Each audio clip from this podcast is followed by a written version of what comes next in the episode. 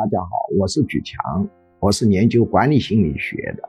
我非常重视社会稳定，到处讲社会稳定，当然是一片苦心。中国只有在稳定中才能发展，社会进步的成本才小。中国的文化有急功近利的文化，不适合于大搞大变动。而且中国的文化具有逻辑性差的特点，一旦发生天翻地覆的变化，社会成本巨大，并且民粹主义会泛滥成灾。什么叫民粹主义？就是让广大人民群众开心的公共管理主张，常常是诉诸于表面的、情绪化的、短期的，但是最终是害了广大人民群众。因为公共管理是非常复杂的，它的现象和本质，它是分离的。比如搞公租房，从广大人民群众的眼光来看，他一定会主张公租房里头每一个房间都安排一个厕所。事实上呢，最好的办法是搞公共厕所。为什么呢？公租房里面每一个房间都安排个厕所，搞得跟商品房没有区别。我们要面对现实。实际上，公租房的分配并不是根据群众的困难程度进行分配，而实际上大量掺杂了权力因素，或者说根据群众困难程度在公租房这个资源分配当中的比重不高，比你们想象的要低得多。一旦每个公租房都搞得跟商品房一样，很多住进去的人并不是困难户，而是有关系的人。什么人有关系？收入高的人有关系，智商高的人有关系，文凭高的人有关系。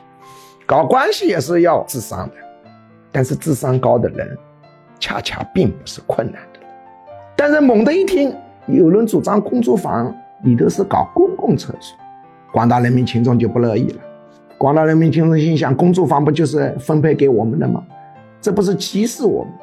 实际上，你公租房里头每个房间都配厕所，搞得跟商品房一样，真实的效果是害了广大人民群众。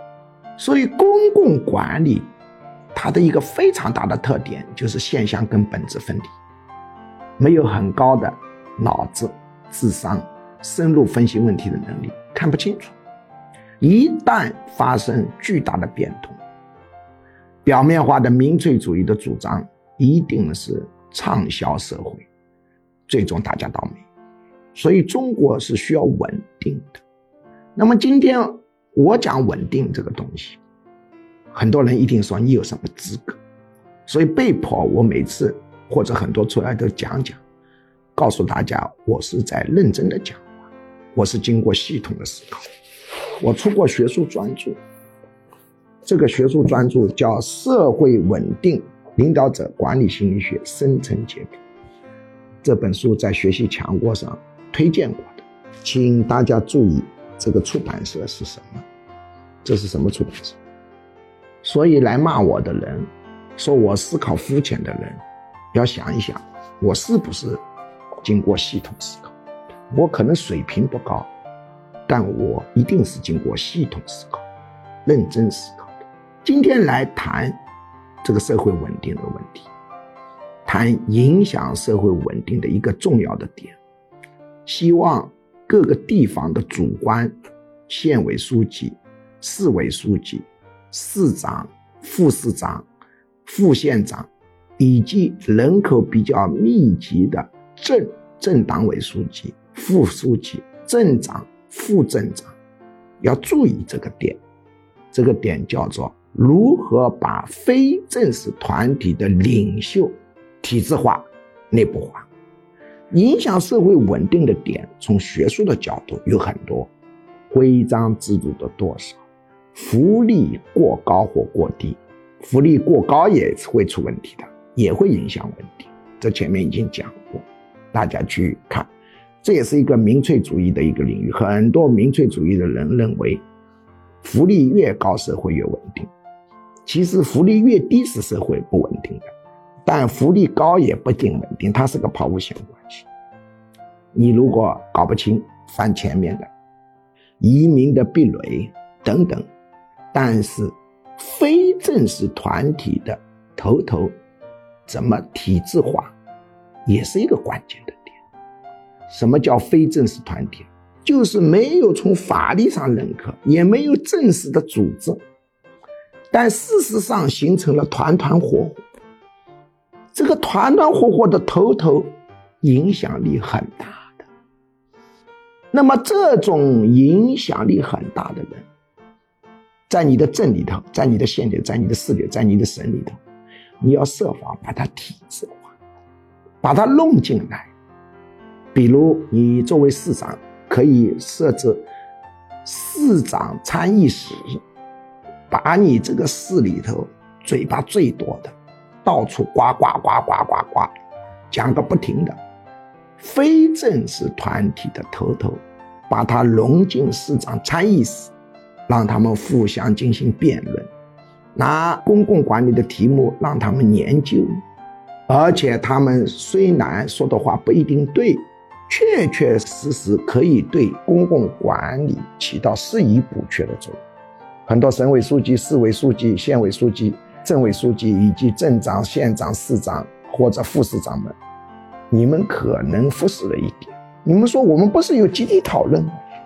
集体讨论由于啊。身份压制以及中国特定的文化，好多问题，它是不能充分展示。那么你成立这种机构，把他们体制化，就可以减少社会的不稳定力。注意，作为市长，你要把市里面的这种非正式团体的领袖人物，按管理的常规分成 A、B、C 三类。A 类成立市长参事室，搞一个小机构。集中十几个人，B 类再搞个大点的机构，集中几十人、上百人；C 类搞个几百人的机构。其实我们这几百人机构已经有了，像政协就是，要尽可能吸收非正式团体的领袖。本身政协设置的目的就有这个目的，但很多人做做做做做手段变目的，忘了，忽视了。或者注意力转移了，把政协变成一种酬劳，仅仅是你从各个委办局退下来，然后进政协，这当然是不错的，对的，完全对的，但是不够的，因为这些人本来就是体制内的，还需要把社会上的各种意见领袖体制化，根据他们的激烈程度，分别塞进。小机构、中机构、大机构，因为非常意见激烈的人也不适合于到大机构去大放厥词的，所以要搞到小机构里头去。意见领袖的体制化，这是各国稳定的一个很重要的一个办法。那么我呢，今天从学术的严肃的角度就科普比较简单。但是，虽然我力图讲的简单，因为我是对社会讲话，听我这个还是要有智商的。一句话，根据他们的非正式团体意见领袖的意见激烈程度，不管哪个国家、哪个地方，设立高意见领袖、中意见领袖、低意见领袖 A、B、C 三类机构，A 类机构人数最少，B 类机构中等，C 类机构最大。把这些人体制化，既有助于施政的准确性，使得思维考虑更加丰满，公共管理者的漏洞更少，有利于公共利益，同时还有利于社会稳定。至于这个机构叫什么名称，各个国家、各个地区可以不同，并不是一定之规。